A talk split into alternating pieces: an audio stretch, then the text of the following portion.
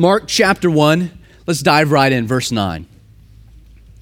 So it came to pass in those days that Jesus came from Nazareth of Galilee and was baptized by John in the Jordan.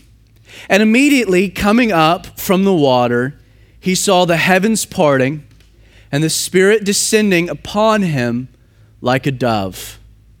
Then a voice came from heaven You are my beloved Son, in whom I am well pleased. I'm going to begin this morning's message by making a simple observation that reinforces an earlier critique that we made last week of the Gospel of Mark. In some ways, this critique, this observation, gives us, provides for us a bit of a recap. First, Mark is telling us, as he defined in chapter 1, verse 1, the beginning of the story.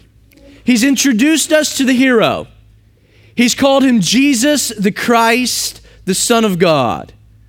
The prophets had foretold that there would be a final prophet who would prepare the way for his coming. So it's logical that Mark would start with an examination of John the Baptist, this forerunner, as we called last week, the advanced man. Now, all of this makes logical sense to me, but following the seven verses that John uses to summarize John's ministry, Mark uses to summarize John's ministry, he then dives right into the baptism of Jesus. Now, I don't know about you, and maybe I'm overthinking it, but this flow, this intro, the beginning of this story, it seems kind of strange to me. It seems odd that this is how Mark would transition from telling us about the advanced man to then diving into the life of Jesus, beginning with the baptism of Jesus. I mean, think about the things that Mark excludes from his narrative. Mark overlooks Jesus' supernatural birth. No immaculate conception, no mention of Mary or Joseph. Mark skips over the Christmas story entirely. No mention of angels in the fields, shepherds watching over their flocks, no room in the inn, or wise men from the east. All omitted. Mark doesn't include a single shred of information about Jesus' upbringing, not one detail. He doesn't include any family information. He doesn't provide any genealogical cursors. The question this morning that I want to begin with is why would Mark exclude these important details from his account when he would have clearly been exposed to the information? It's not as though Mark doesn't give us these details because he was unaware of them. Mark is gaining his account, remember, from uh, the, the, the, the Apostle Peter. Peter is telling Mark these things. He's recounting the story from his perspective. Mark's been exposed, I'm sure, to all of these details. So, why exclude the Christmas story? Jesus' upbringing, his childhood, his family, his gene- genealogy? The answer is that when you're presenting Jesus as the ultimate servant, and when you're presenting him as a slave, to a Roman world made up mainly of slaves, isn't it true that none of these details matter? I mean, no one cares about a slave or a servant's birth, or his upbringing, or his family, or his heritage. Which leaves us with a healthy reminder of two interesting points. One, when approaching the Gospel of Mark, always remember he is writing with a singular purpose. He is presenting Jesus as a servant.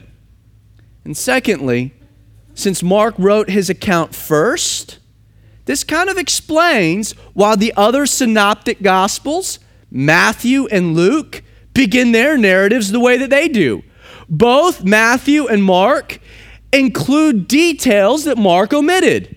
Both Matthew and Luke give us, right, the Christmas story. They both give us details about the shepherds and the wise men. They both even provide for us some genealogy, things that Mark omitted because they didn't fit with his narrative. Now, before we unpack the significance of the baptism of Jesus, before we unpack the significance of the event we just read, I want to take an opportunity to establish the way that we're going to approach the various stories we'll face in Mark. I don't know if you've realized this about me and about my style of teaching, about the way that I process things. I like to be logical, I like to be systematic. Ultimately, I like to be orderly.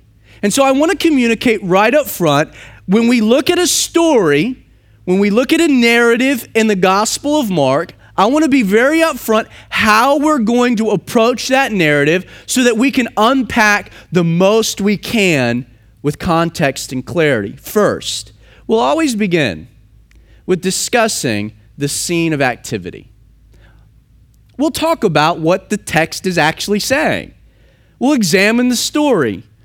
Oftentimes, when we read the narrative in a gospel account, especially when we're familiar, so often we don't get ourselves into the scene. Now, maybe this is just my history of youth ministry, but I love to jump into a time machine almost of the mind.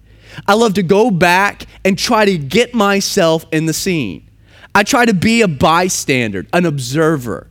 And so, our first approach with every narrative will be to actually just discuss the scene of activity. This is what's happening so that we understand what's taking place. The second approach is that we'll then address any relevant questions, maybe not particularly addressed by the text.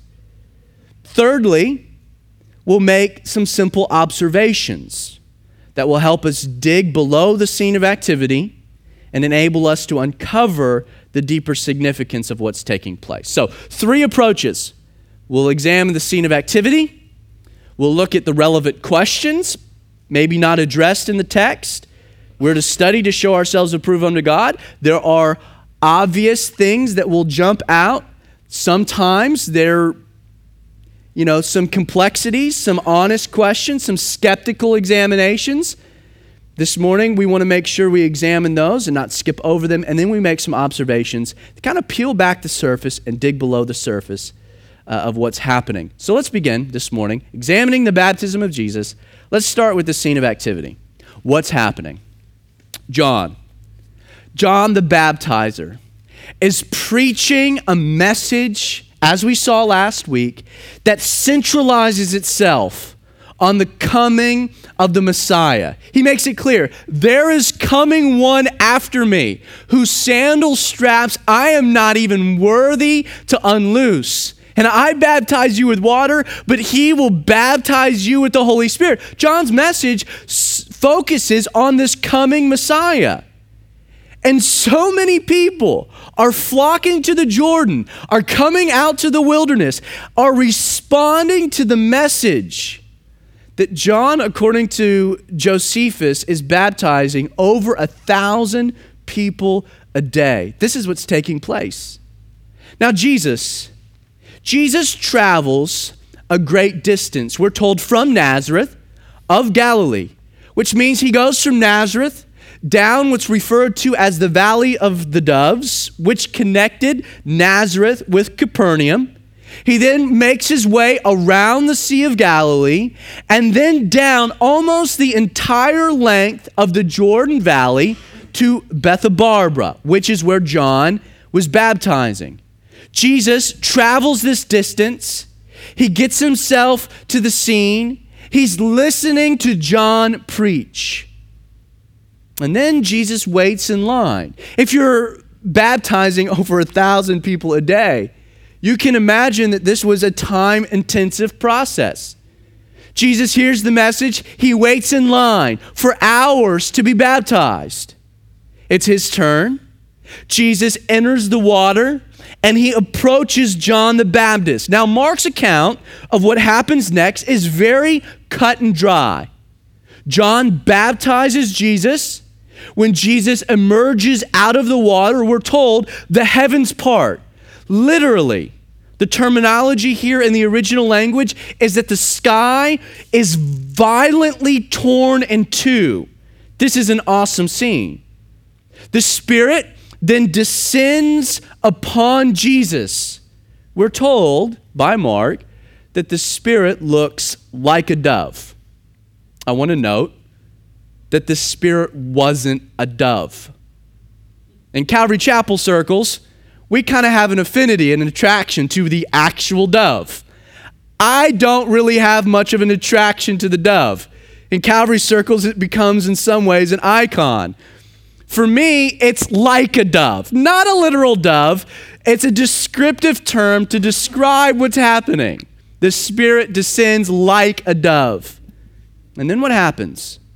We're told that there is a literal, audible voice that came from heaven that affirmed to Jesus that you are my beloved Son in whom I am well pleased. So, this is the scene, the scene that Mark's describing, which now leads us to our first relevant question Who witnessed the event? Was this an event for Jesus' eyes only? Was it something Jesus shared with John, just between Jesus and John the Baptist? And then Jesus would later communicate what happened to his disciples at a later date? No doubt, Peter then recounts the story to Mark, Mark getting the information third hand. Was this an event witnessed by everyone present? Now, according to Scripture, we know without a shadow of a doubt first that Jesus witnessed the event. I mean, Mark tells us, he's very clear, that Jesus saw these things taking place and no doubt relayed the events to his own disciples, maybe a few who were present, the remainder who weren't present for the event itself. So we know Jesus witnessed the event. Secondly, it's also clear that John the Baptist witnessed the event. Now, Mark doesn't tell us this, but in John chapter 1, verses 33 through 34, we read John the Baptist's own account of the day's events. I'll read it for you. He says, I did not know him, speaking of Jesus. But he who sent me, speaking of God, to baptize with water, told me, Upon whom you see the Spirit descending and remaining on him, this is he who baptizes with the Holy Spirit. And I have seen and I testify that this, Jesus of Nazareth, is the Son of God.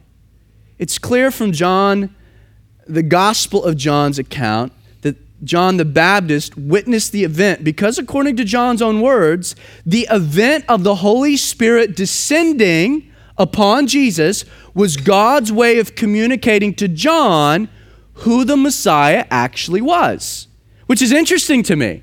John the Baptist was preaching that there was coming a Messiah. I think personally, John knew, or at least had a strong inclination, that it was his cousin Jesus. Don't forget that was John was in the womb of Elizabeth, and Mary comes to visit uh, Elizabeth. That we're told that John jumped in the womb. I think with John and his history and his background, the narrative of his own story, the supernatural aspects of it, his relational connection to Jesus, I think John had an idea that his cousin Jesus was the Messiah. But apparently, God communicated to John, impressed on John's heart, that the confirmation of who the Messiah was would take place when John witnessed the Holy Spirit coming down and resting upon the individual. So we know Jesus saw what was taking place. We know John the Baptist saw what was taking place from his own words. But I think it's also clear that everyone present witnessed the event. Now, this leads us to an interesting complexity to our story. Mark records God's words as they were personally directed to Jesus. This audible voice that comes from heaven to Jesus, it's very personal, isn't it? Look back at what's said. We're told, You are my beloved son. Now, Mark is getting his story from Peter, who is probably getting his story from whom? From Jesus himself. And so, Jesus, as he's recounting what's taking place, personalizes what was communicated. Now, what's interesting is that Matthew chapter 3, verse 17 indicates that the message was also a declaration to everyone who was present. Matthew's account records the audible words from heaven as this He says, This is my beloved Son. So Mark's account personalizes it, Matthew's account generalizes it. Now, I don't see a conflict here. I just see how the two authors gain information.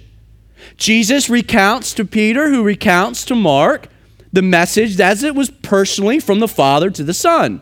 Matthew, whether he was present, and there's a, a, case to be made that Matthew could have been present to the scene itself, whether he was present, or whether Matthew gained his details from eyewitness accounts of those who were actually present, he says that this voice that came from heaven was also a declaration to everyone else because the words were this is my this it was a public declaration. And so it seems evident to me that everyone who was there everyone who witnessed this scene understood the magnitude of what was taking place. I think also this explains why following this scene we're told that immediately jesus left and went into the wilderness where he was tempted for 40 days and 40 nights.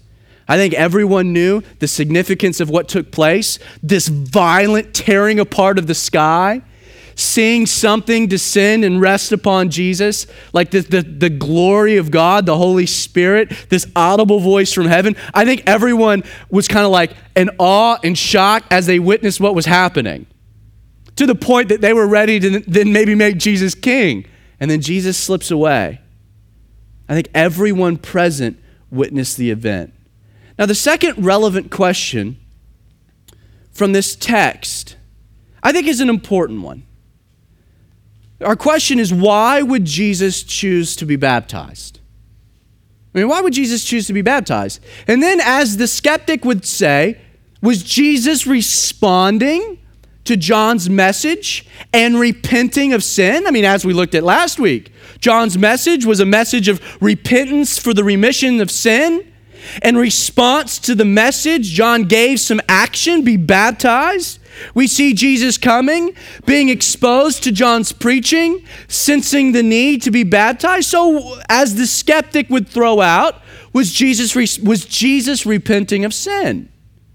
Now, before we look at the answer to the question, I want to first address the question itself. Truthfully, most of a skeptic's questions often refute themselves because they're poorly conceived and they're often birthed not from an honest examination wanting to gain information, but often just being a punk, being critical. Now, though the common skeptic's critique of the baptism of Jesus would be why would Jesus choose to be baptized? Was he repenting of sin? Personally, I think that this isn't a very smart question. I think it's actually a pretty stupid question and lacks a certain level of creativity. Think about it like this for a moment. If, in examining the life of Jesus, we're going to start asking, why did Jesus choose questions? I can personally think of many more relevant, interesting, even pressing questions than that of Jesus' baptism. I mean, for example, if Jesus had the will to choose, why would Jesus choose to die on the cross? Why wouldn't he come up with a different way? Why would Jesus choose to grow up in Nazareth? What a lame place to live. Kind of like a glorified truck stop. Like if you could choose, anywhere to live. Why would you live in Nazareth? Why would Jesus choose to be a middle schooler? I mean, we're told in Luke's account that Jesus was 12 years old. If I could do anything because I'm God, I'd skip sixth, seventh, and eighth grade. I mean, let's be honest, the middle school years are the most awkward years in a human being's existence. I'd skip it if I could choose. Why in the world, if, if Jesus could choose, would he choose to be birthed through a vaginal canal? I mean, really, let's be honest. If you could be born anyway, that experience, the fluid and the blood and the just intense aspects of it, I mean, I would just float down from heaven wrapped in swaddling clothes. I'd skip that whole process if I could choose. Really, why would Jesus choose Judas to be his disciple, knowing that he would later betray him? You see, I mean, if we get into this, this exercise of reading and looking at the life of Jesus and start throwing around, why did Jesus choose to do this? Man, it opens Pandora's box. My point is, asking why did Jesus choose questions really becomes a ridiculous exercise. The more apt question we should be asking is rather, what insight do I gain about Jesus by the choices that Jesus made? Why did Jesus choose to do this? Why did Jesus choose to do that? I don't know. He did.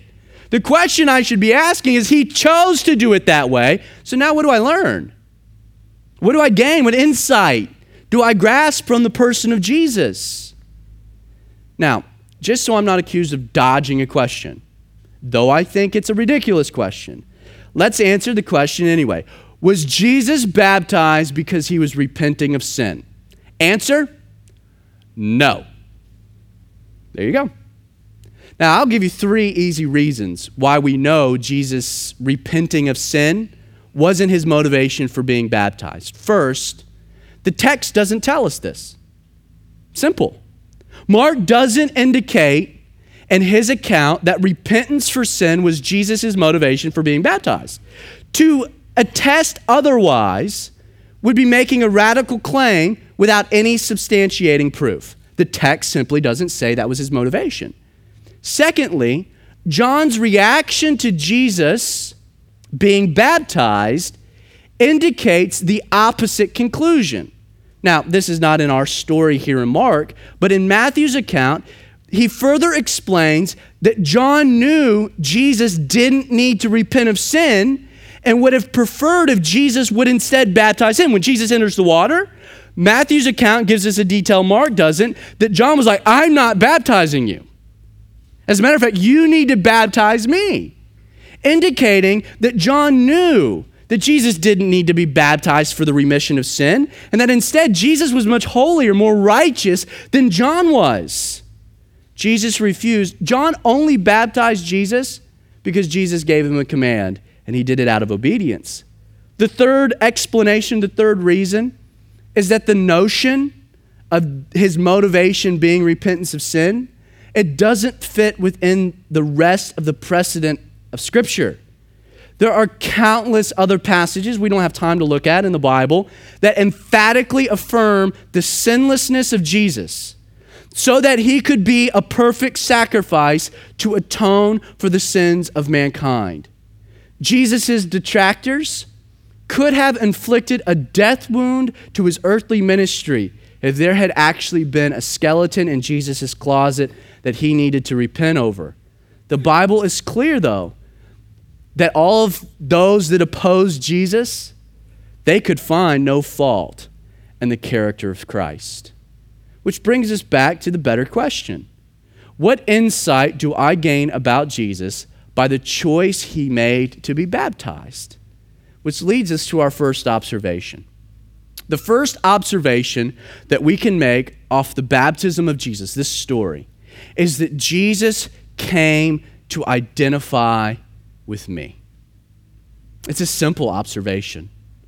The intention behind Jesus' baptism was identification, not repentance or salvation.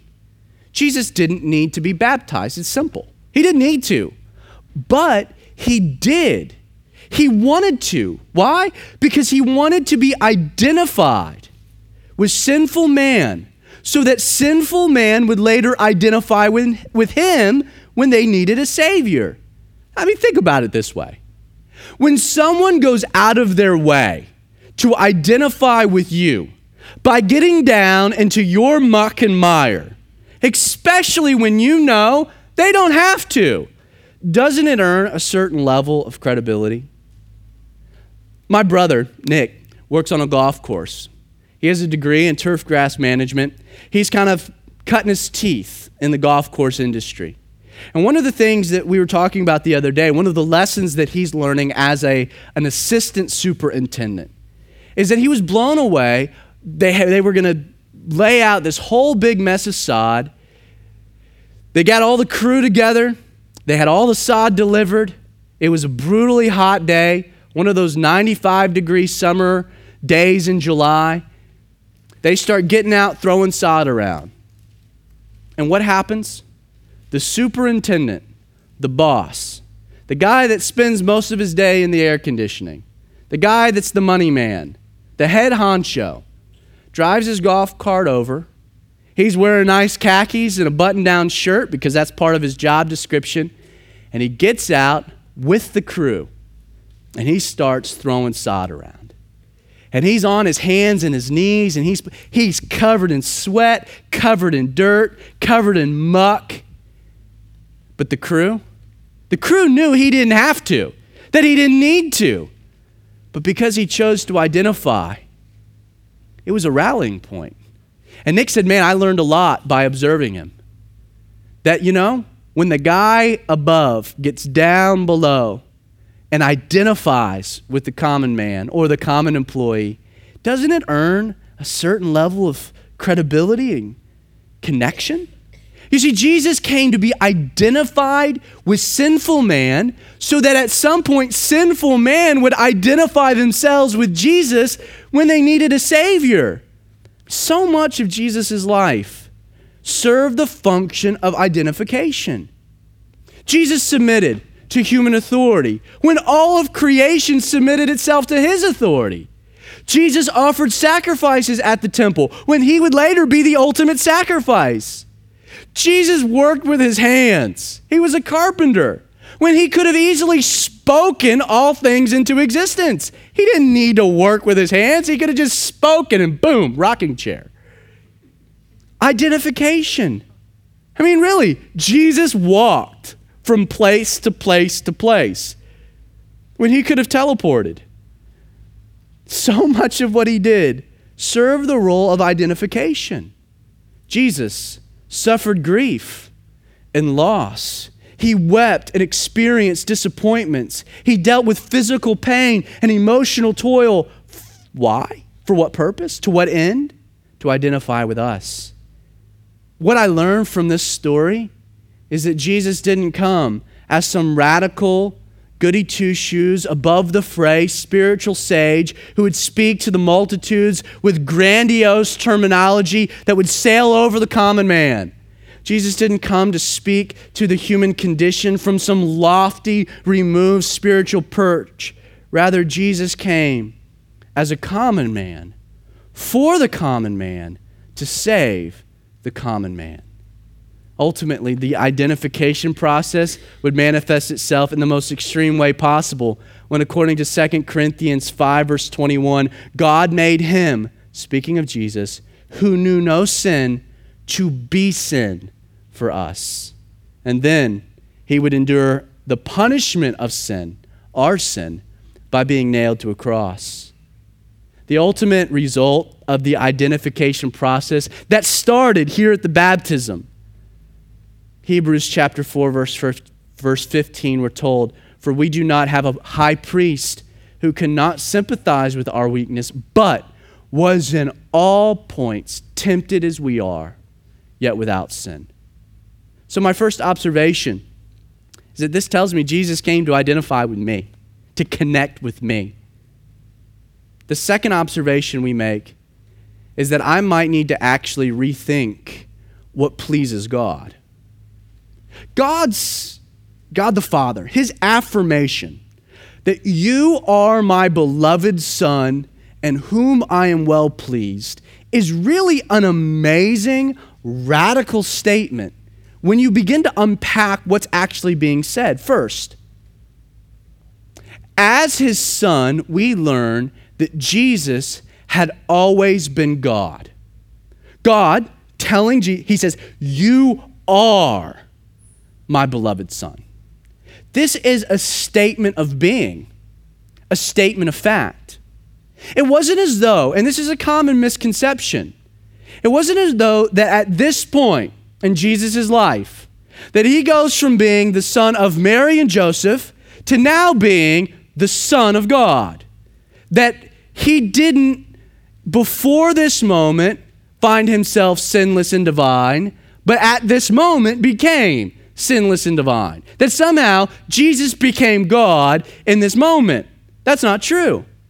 From the Immaculate Conception to the virgin birth, through the terrible twos and the early years of childhood, from his years as a middle schooler, high schooler, or young adult, as he transitioned from his early 20s to his late 20s and into his 30s, Jesus had always been the Son of God. It was who he was 100% man and God.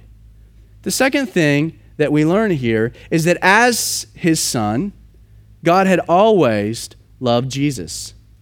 You are my beloved son. Or literally, you are the son that I love.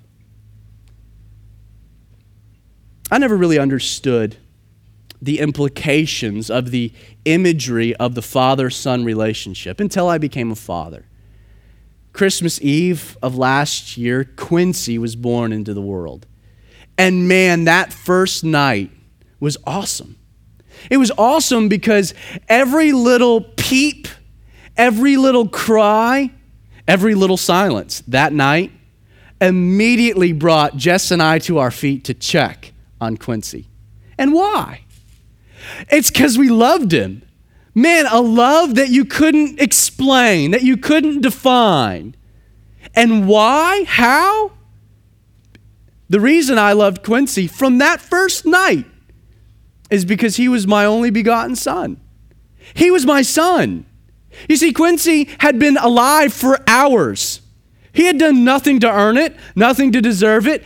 He had my love for one reason he was my son. And this is what blows me away. You see, in my own story, that next morning, the doctor came and said that he wanted to take Quincy for observation to the, the, the NICU. And man, I was upset. They took our son away from us and placed him in this clean and sterilized room.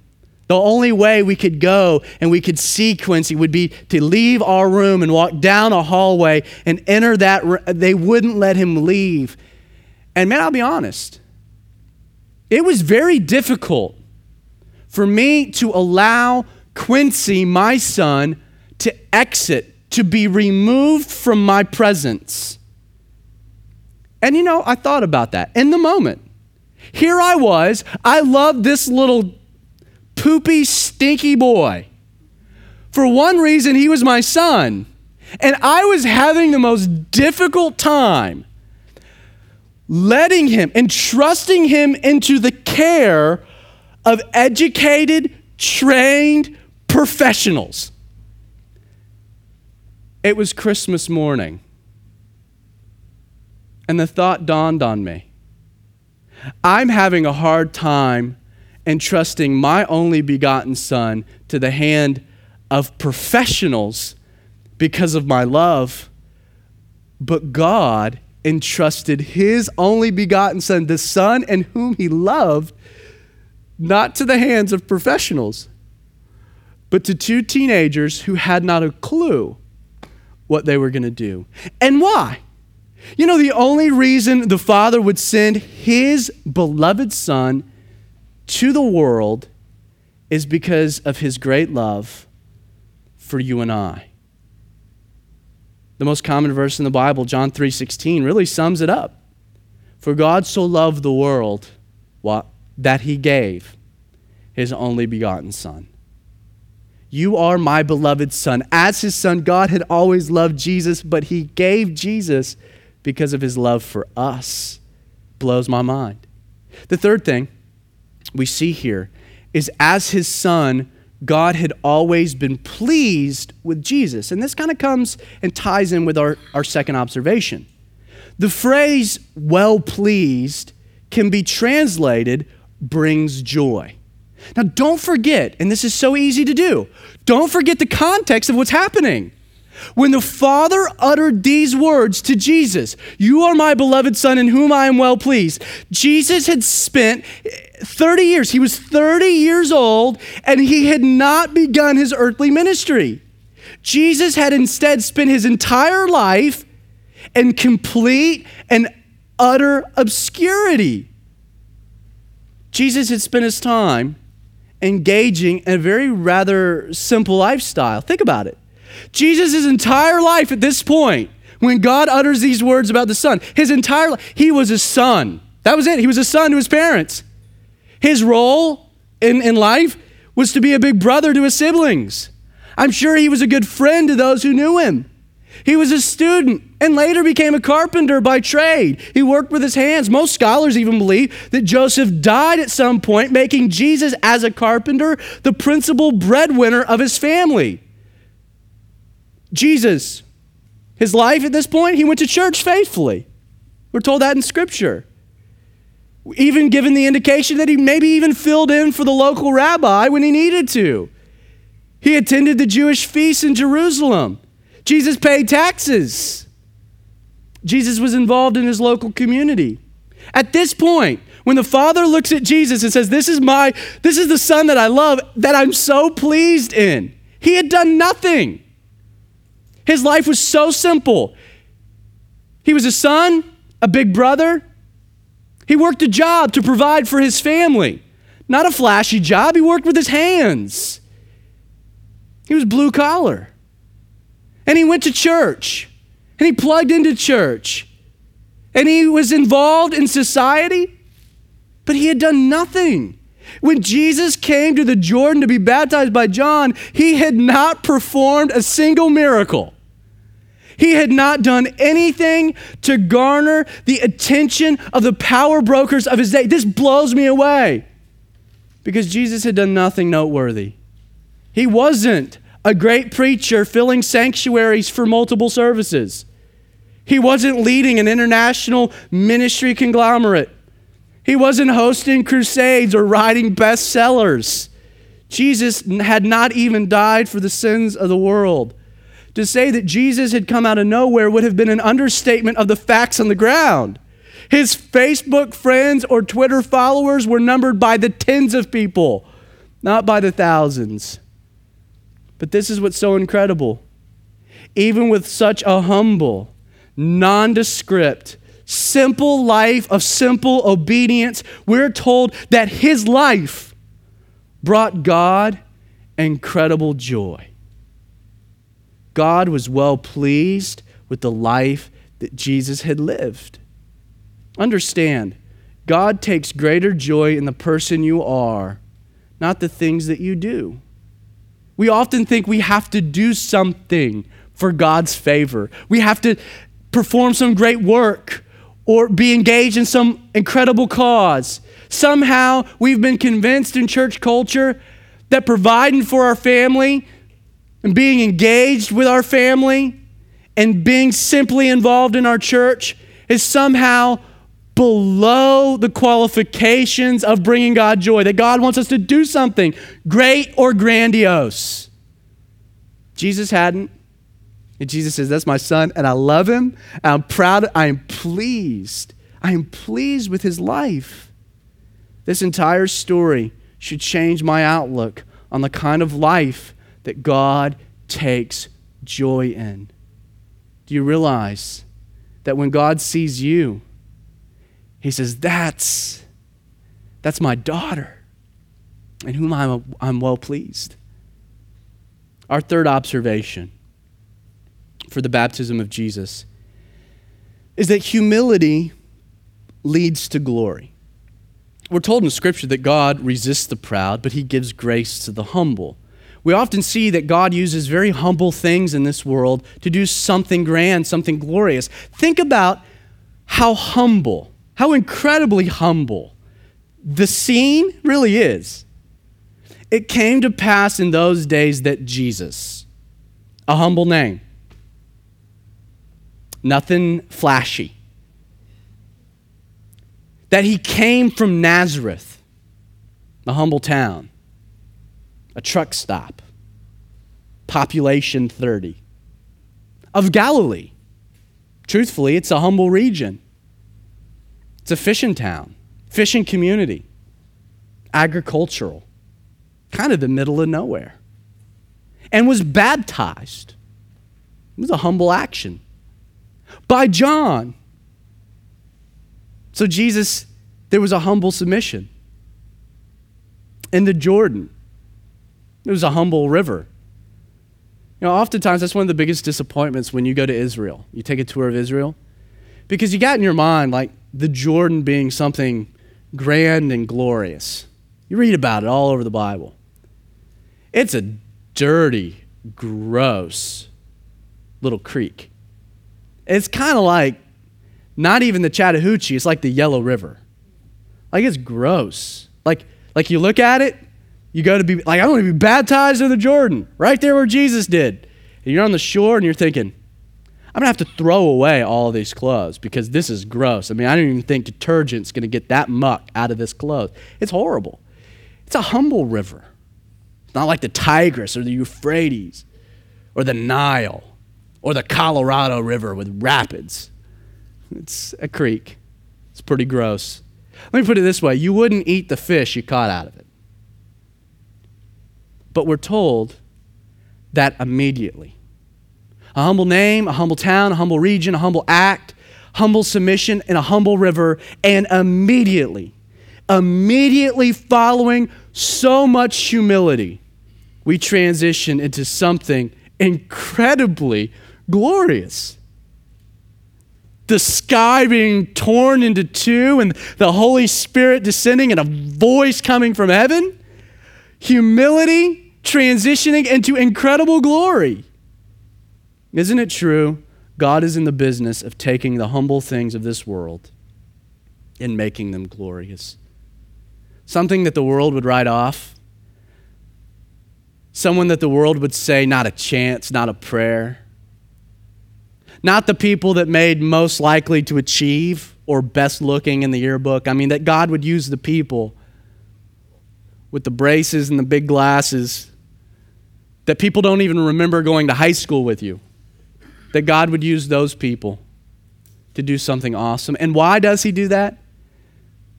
So that He receives the glory. Our fourth and final observation the baptism of Jesus illustrates for us that the baptism of the Holy Spirit is essential for ministry. Jesus is beginning his ministry. Jesus is starting. Mark has chosen to use this story as his starting point, as the ultimate servant. And isn't it significant that we see here that before Jesus had done anything, that before Jesus engages in ministry of any kind, he is first baptized with the Holy Spirit. Now, we don't have time to get into this in any prolonged detail, but in the New Testament, we find three roles for the Holy Spirit each defined by a different Greek word. Run them, we'll run through them quickly. First, the Holy Spirit is para, or literally with us. That the Holy Spirit comes alongside of every human being, convicting the world of sin and leading us to the cross. The second role of the Holy Spirit is in, E N, the Greek word, or literally in, in us. He is with us and He is in us indwelling us for regeneration. This is what happens when we come to the cross, we submit ourselves, and we ask that the Lord would make us new new birth, new life, the Holy Spirit coming inside of us, regenerating us, that we are now alive in the Holy Spirit. And thirdly, that the Holy Spirit comes epi, E P I, or literally upon us. That this is something that happens beyond conviction and beyond regeneration but happens for filling and for overflowing, for power, for strength. Now, clearly, in our story, the Holy Spirit wasn't working in Jesus' life convicting him of sin. Jesus didn't receive the Holy Spirit for regeneration or for salvation. He didn't need that. Mark, though, is rather specific. Look again. The Spirit descended, how? Upon him like a dove. Before Jesus began his ministry, Jesus first found it essential to have the Holy Spirit come upon him for strength and for power. Traditionally, we call this act the baptism of the Holy Spirit. Not conviction, not salvation, but for strength, for power to live the life that God has called us to. The implications and the significance of this point is pretty radical. Think about it. Really, examine yourself for a moment. If Jesus, the Son of God, God in the flesh, Savior of the world, King of kings, Lord of lords, if Jesus needed the power of the Holy Spirit present in his life before he began his earthly ministry, how much more important you think it is for you and I to be baptized with the Holy Spirit for the ministry we've been called to. If Jesus needed the Holy Spirit for ministry, you would think that if anyone could kind of like, yeah, I'm good, Holy Spirit, I can do it, it would be Jesus. But Jesus needed the Holy Spirit. And so if Jesus needed the Holy Spirit, he's our example, then don't you think we need it for our ministry? You know, the image of water baptism in connection with the baptism of the Holy Spirit provides kind of an interesting insight into the implications of the event. It's true that what that you get on you whatever you've been baptized into. I mean, think about it. Water baptism. You get baptized into the water. Into the water, you come up, what what do you have on you? You're typically soaking wet.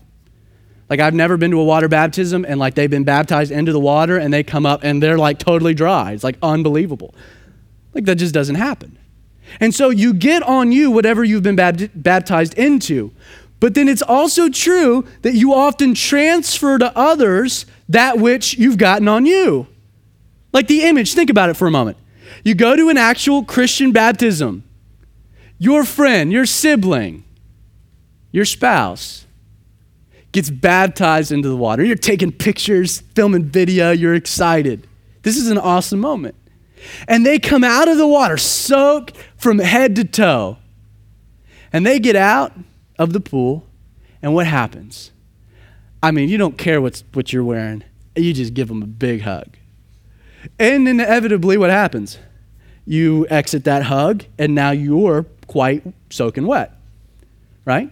That what you're baptized into gets on you, and then often is transferred to those you come in contact with. See what I'm saying? The Holy Spirit works the same way. When we're baptized into the Holy Spirit, we come out with what? The Holy Spirit overflowing, dripping from head to toe. And then who do we want to rub off when people come in contact with us? The Holy Spirit. You know, the truth of the matter is, I really don't want, and you don't want, me rubbing off at all. The old man, Zach Adams, not a prayer. But you know, I want every life that I come in contact with, I want the Holy Spirit to, I want to be overflowing so that what is, what, what's dripping, what's oozing with me comes off on them. The Holy Spirit being baptized. Do you realize that you need the baptism of the Holy Spirit for your ministry. Now, ministry.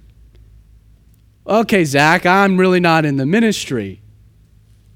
Hogwash. You know, the ministry is not necessarily just what, this is my ministry. But you have a ministry. We've all been called to be ministers of the gospel. That some of you have a ministry of mom, and that your flock your congregation is your children, that that is your ministry commissioned by God. And guess what? You need the baptism of the Holy Spirit to be the best mom you can be. And, and gentlemen, your ministry is your family. You're the high priest of your family. That's your ministry. You know, often when we try to fulfill that ministry on our own, man, we have a good tendency to screw it up, don't we? You see, we are in desperate need as men of the baptism of the Holy Spirit for that ministry. But some of you, in addition to that, your ministry is your job, your workplace, or the PTA, or what you're involved with. If Jesus needed the baptism of the Holy Spirit for strength, for power, for enabling to fulfill that call, then we're fools to not need the same, to not desire the same. Now, in a moment, we're going to continue in worship with the time we have remaining. And my exhortation to you, in addition to having communion available, that you take a moment. Do you know the baptism of the Holy Spirit is not a one time event? You read through the book of Acts, and we don't have time to lay this out in any kind of a, of a, of a hermeneutic or a real expositional way, real detailed. But you find that within the New Testament church, they, the Holy Spirit came upon them at Pentecost. And then later, the Holy Spirit would come upon them again. And then they would be in a prayer meeting. The Holy Spirit would come upon them again. The Holy Spirit was coming upon them all of the time. And they prayed for it, and they asked it, and they lived in it. That we need a continual baptism of the Holy Spirit. Maybe you've come this morning and you're tired and you're wore out and you're frazzled and you've exhausted your resources. Maybe you've come here this morning saying, I can't do it anymore. I hate to break it to you, you could never do it. But Jesus wants to give you strength. He wants to provide you enabling. He wants to give you the power, not only to fulfill your ministry, but to live the life He's called you, the life of godliness. This morning, as we worship the Lord, the Bible tells us that, that God is willing to, He will withhold no good gift to His children. And that all we have to do is ask and believe in faith.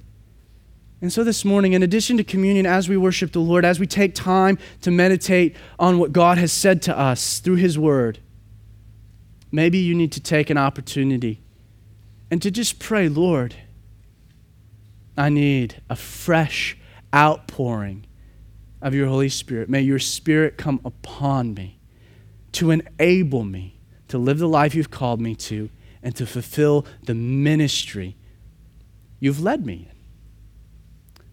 Four observations, a few questions, an incredible scene of activity.